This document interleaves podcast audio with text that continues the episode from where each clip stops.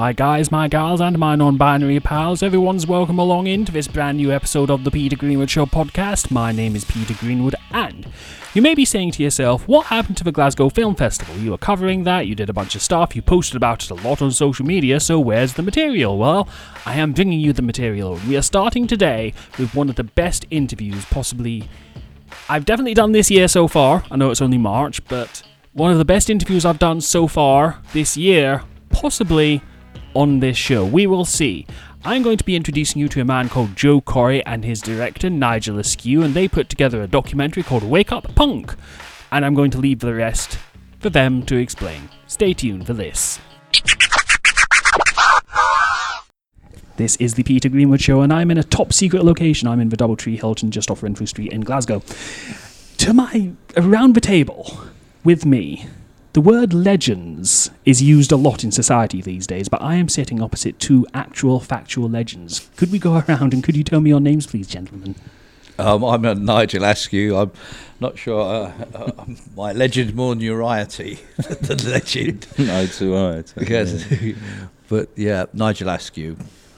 Director, and I'm Joseph Corre. How are you today, gentlemen? Are you well?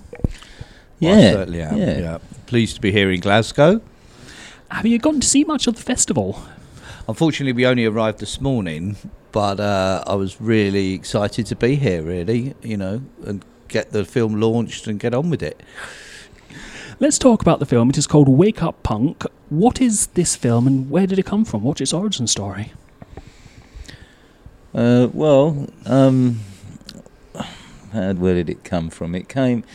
It originally started from. Uh, what was it? The year, Nigel? No, I think it was 2016. 2016. What yeah. happened was the governments started to celebrate anarchy in the UK, which uh, Joe thought was completely ridiculous. And his, when he, they asked him what he was going to do, he said he's going to burn the clothes, five million pounds, which outraged everybody.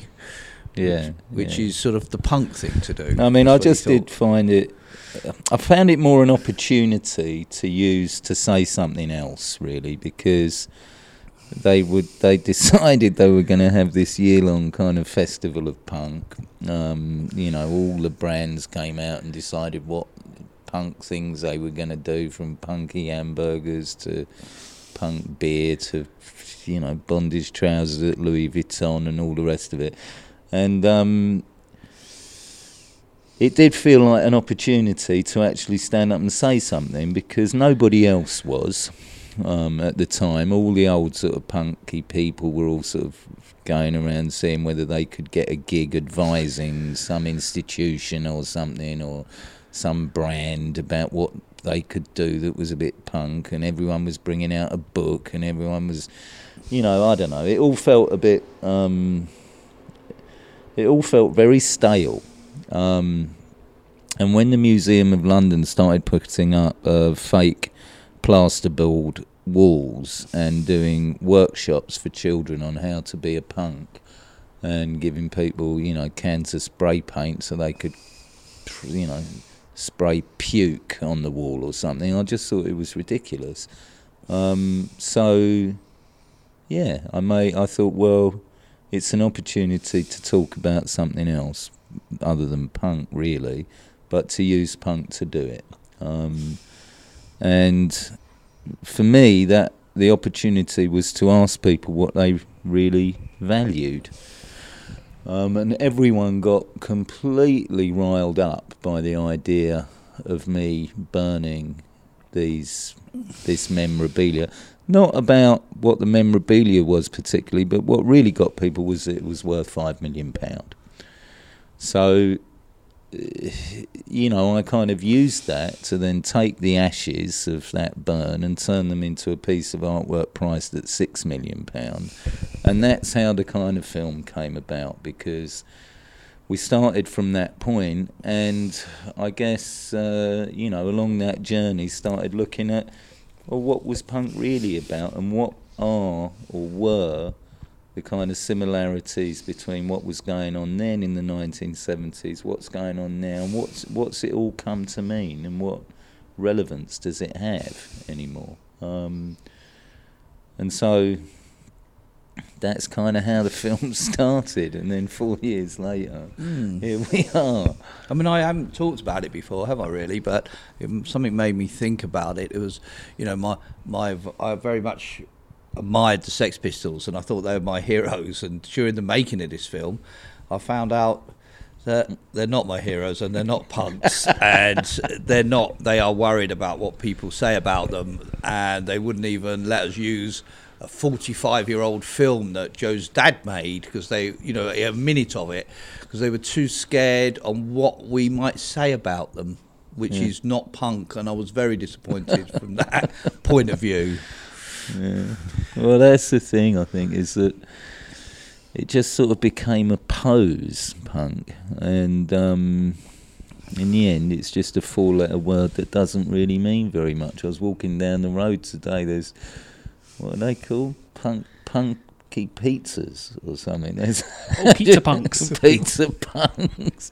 Anyway, I don't know. I guess it's just symbol. come to mean this idea of some sort of alternative to the norm, but actually it is the norm, and it sort of reminds me of I don't know the sort of teddy boys in the 1970s and the football supporters that wanted to bash your head in for looking alternative. That's what it sort of seems to have become. It's become very mainstream, and um, you know, punk wasn't originally about that. It was uh, the best thing about it in the 1970s was that it really provided a sanctuary for people who felt they didn't fit in to society and there was no future for them in the society that they were living in.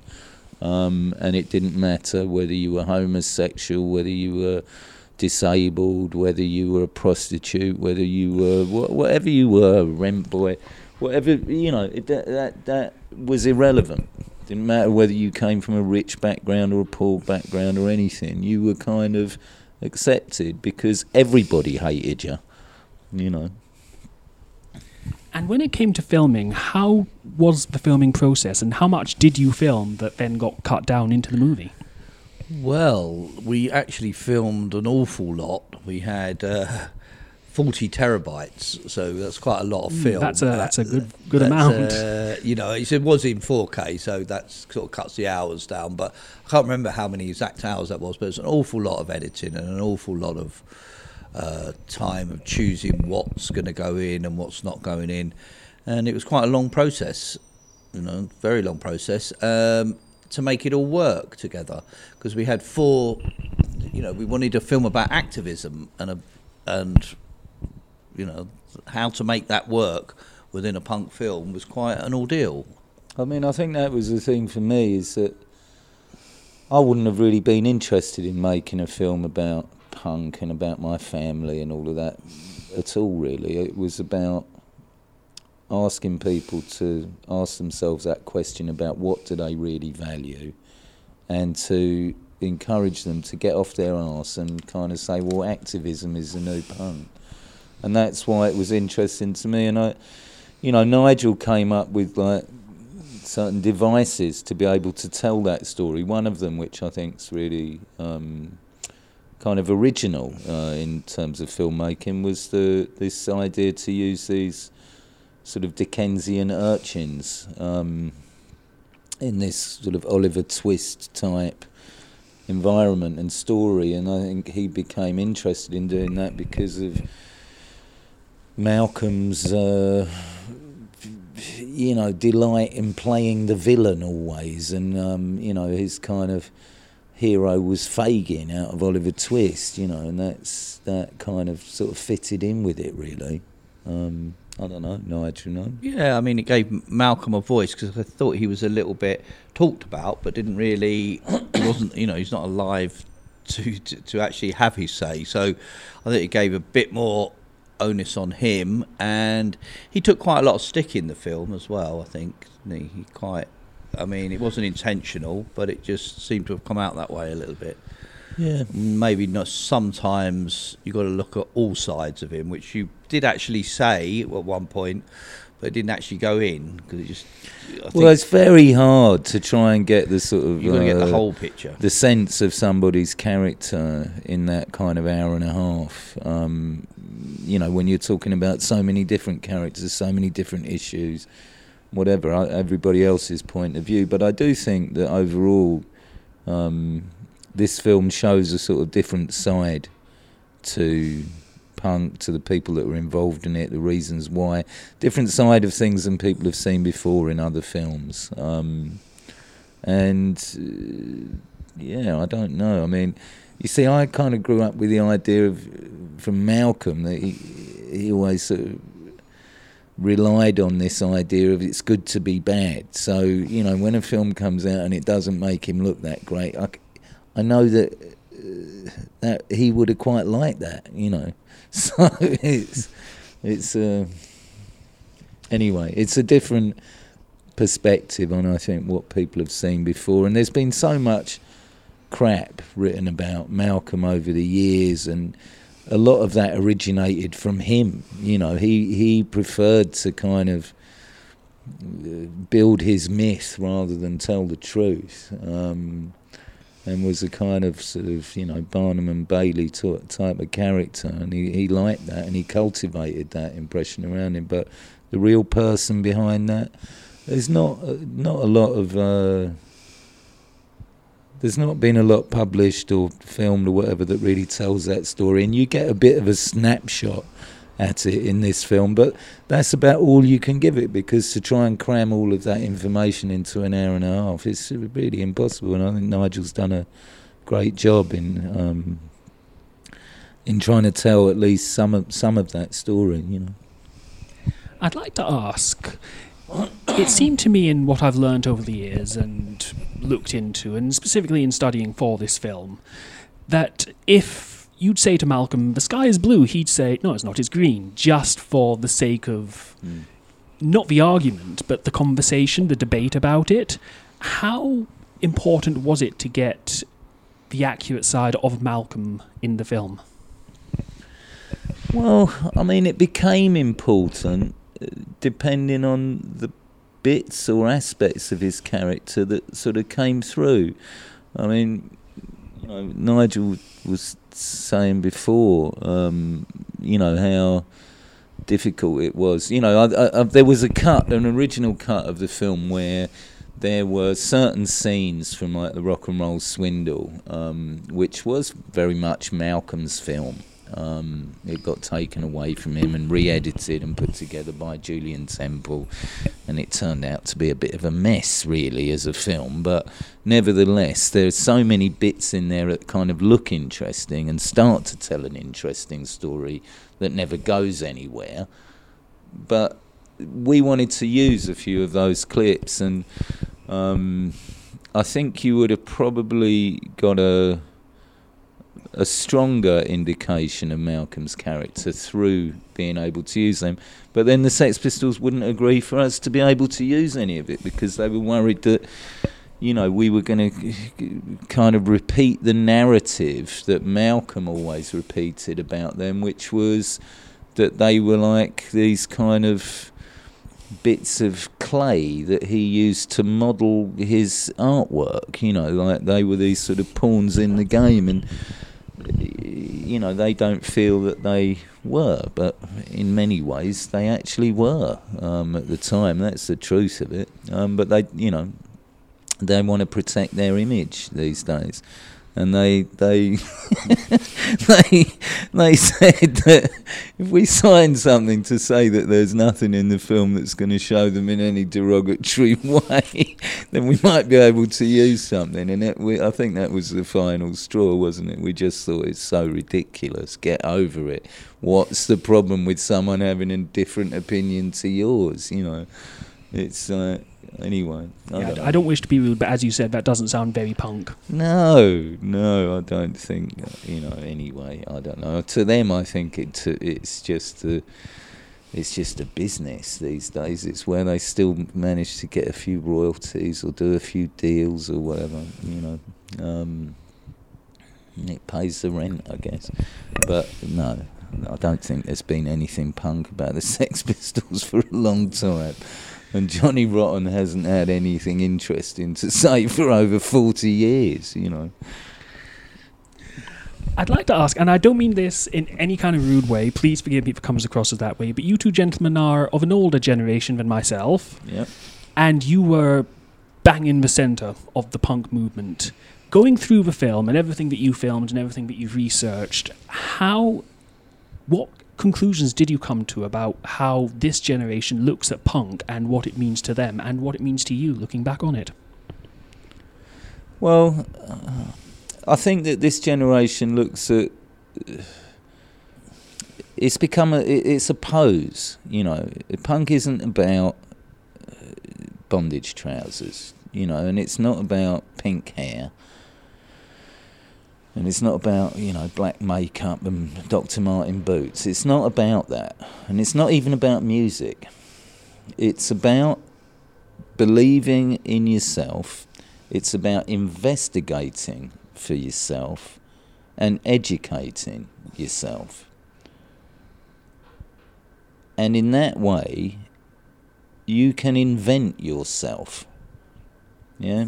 That means you don't follow what everyone else is wearing. You don't follow what everyone else is doing. You actually find your own way. And so, if you take that about what punk is and then you apply that to what punk's become, you can see where the punks are and where they're not. Because the people that are walking around saying they're a punk and this, I don't think they know what they're talking about. That doesn't mean that they're bad people. It doesn't mean they don't look good. It doesn't mean, you know, that they're not kind of aspiring to something that they think, and maybe they'll find something out along the way. You know, I don't think it's necessarily bad, but I do think people need to wake up and understand that. uh, In some ways, it's the older generation that are kind of sadder, you know, than the younger ones when I see them because you know, there's sort of people when you talk about our age, like me and Nigel, you know, the Iggy Pop car insurance is directed at us, right? I'm supposed to go, yeah, I've got to have that Iggy Pop car insurance because that's like kind of, you know, I mean, it's so obvious. But yeah, it's been one of the most successful advertising campaigns for car insurance that they've ever had, right? So why is that?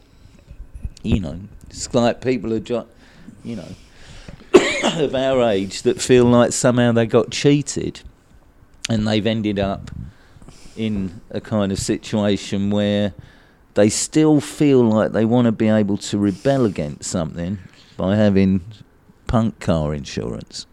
And that, that's a bit pathetic, you know? Yeah, I can't imagine if you're sitting on the M1 in a traffic jam and you're like, oh, I've got 45 minutes to get to the office and get my cup of tea before I sit down and do my work from 9 to 5, that Iggy Pop's the one who's going to get me through it. Well, even worse than that, you can have a never mind the bollocks credit card that you can turn up to McDonald's and get a punky hamburger with your punky coffee on the way whilst you're driving your car with your punky car insurance, you know. What is next for the film after the Glasgow Film Festival? Where are you taking it and what is there going to be a future release for it on home media? Yeah, I think at the moment it's uh, it's going to be a showing in Regent Street in the big cinema there uh, in May, and then it at the moment we're- London, right? in Yeah, London, yeah, yeah, yeah. in London, um, and then it's going to go out. It's been on you know general release, and we'll find out where it's going to go. Depends on the success of the film and what people make of it, because it is a a little bit controversial. It's not been done in a normal way you know, and it's not a normal format. So hopefully people will appreciate the, the difference and the message. Yeah, I think, I mean, it's definitely um, going out on digital release, I know that. And maybe some limited cinema release. And then I don't know what's happening internationally with it at the moment. Because to be honest, I think Nigel and I are just quite pleased that the film's finished and we're able to show it here. And it wasn't finished very long ago. I mean, it's, we only actually finished it, what, a couple of weeks ago, really. Well, A couple of months, I think now. isn't it? Time does fly. When were we at that farm thing with Adam? That wasn't a couple. Oh, of months yeah, we ago. had to That redo was- the That was sound. Yeah, we about redid a the month sound. ago at the most. That's right. We had to redo the sound because Yeah. Anyway, know. I don't know. So it's been, you know, it's been get, you know. so it was all on the beat. And this, I'm just asking this as somebody who's very curious about the time, who wants to research the time. Will any of the extra footage that you shot be released anywhere? Well, Is I hope sequel? so. I really hope so because the footage of Vivienne talking about the clothes with Ben and Joe. I mean, there was so much to choose from there. She was really at her best, and I'm sure that's going to come out one day uh, and be released as a long form of some or some description. Yeah, and also I think you know the burning as well. There's a lot of footage around that, and uh, there's yeah, so there's quite a bit filmed that I think will be used in the future. That's so exciting. I'm very excited to see it because I wanted to ask a little bit about Verning, but I know you've been asked about it a million and one times, so a million and two, if I may. You said that people were more angry about the fact it was five million that was burned, and I remember it happening at the time, and I remember reading that people were outraged. People like Henry Rollins had an opinion on it. Did that It's funny, isn't it, how all Yeah. these punks are so reactionary. did Yeah. that affect you at all? Any of the feedback, any of the comments that you got? No, don't affect me at all. I mean, that was the point. It was the point to upset people. You got to understand that when I was a kid in the seventies, and when the Sex Pistols were number one, particularly at the time of the Jubilee with "God Save the Queen," we became like public enemy number one. You know, the National Front came round our house, smashed all our windows, fireworks coming through the smashed windows, turds through the letterbox, you know, death threats.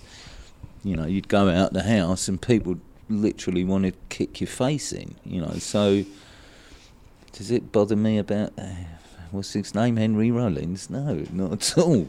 What was thi- this band, think a- Black Flag I think a good wasn't point was when anybody we tried to do some interviews with people after that, no one would talk to us. Nobody. They wouldn't dare even begin to think that they'd be associated with it. And these were so-called punks. Um, like that, they were too worried about their image and too worried about being and scared of being associated with Joe. When yeah, Yeah. that's how how it is. And where can people find out more about you online and about the film? Um, I don't know about me online. I've sort of kept a low profile most of my life. I think you can tile in my I'm name and some sure. odd you know, stuff you're comes gonna have up. to ask Zach that question because uh, he's he's handling all the distribution side of things. But um, I don't know. There must be something. there is a website, something. You just have to search it. I think on on uh, Republic Films, uh, the, he's it's on the website there. Is it? Yeah, distribution? okay. Yeah, uh, and I think to find out things about Joe's quite easy. He's Yeah. quite well publicised, and myself. I think if you Google my names, bits and pieces come up of Oh, no, various don't- campaigns with Nigel Farage fighting against him to stop him uh, getting elected, uh, Hmm. and a bit of with Boy George and a few films. But generally, I try to keep myself out of the news. When I did Google you, and this is going completely off on a tangent, I apologise, but when I did Google you, one of the things that came up was you driving a bus, a custom double decker bus. Ah, Yeah, yeah. well, that has been a few funny stories. Was I driving it, giving ranting about punk rock? Y- yeah, that was the video I, I know. yeah. I remember going to, to a job, and somebody brought this up. of course, I didn't quite get the job. I think it was Pernod Ricard. yeah. Uh, that was uh, Malcolm's funeral. I drove the. I've got. I, I drive a double decker bus, and I do.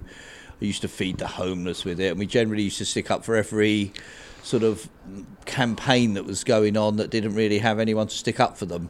But uh, we don't. You know, we're quite quieter now. Not too quiet, though. You I hope not. I cannot tell you how much of a privilege this has been for me to sit and chat to you two gentlemen. Thank you so much for your time today. Thank you. So there we have it. Thank you to Nigel and Joe for joining me. Thank you to you for listening to this show. I'll be back tomorrow with another guest from the Glasgow Film Festival. Stay tuned, so much still to come this week. Until next time, hashtag Black Lives Matter. Bye, every single body bag.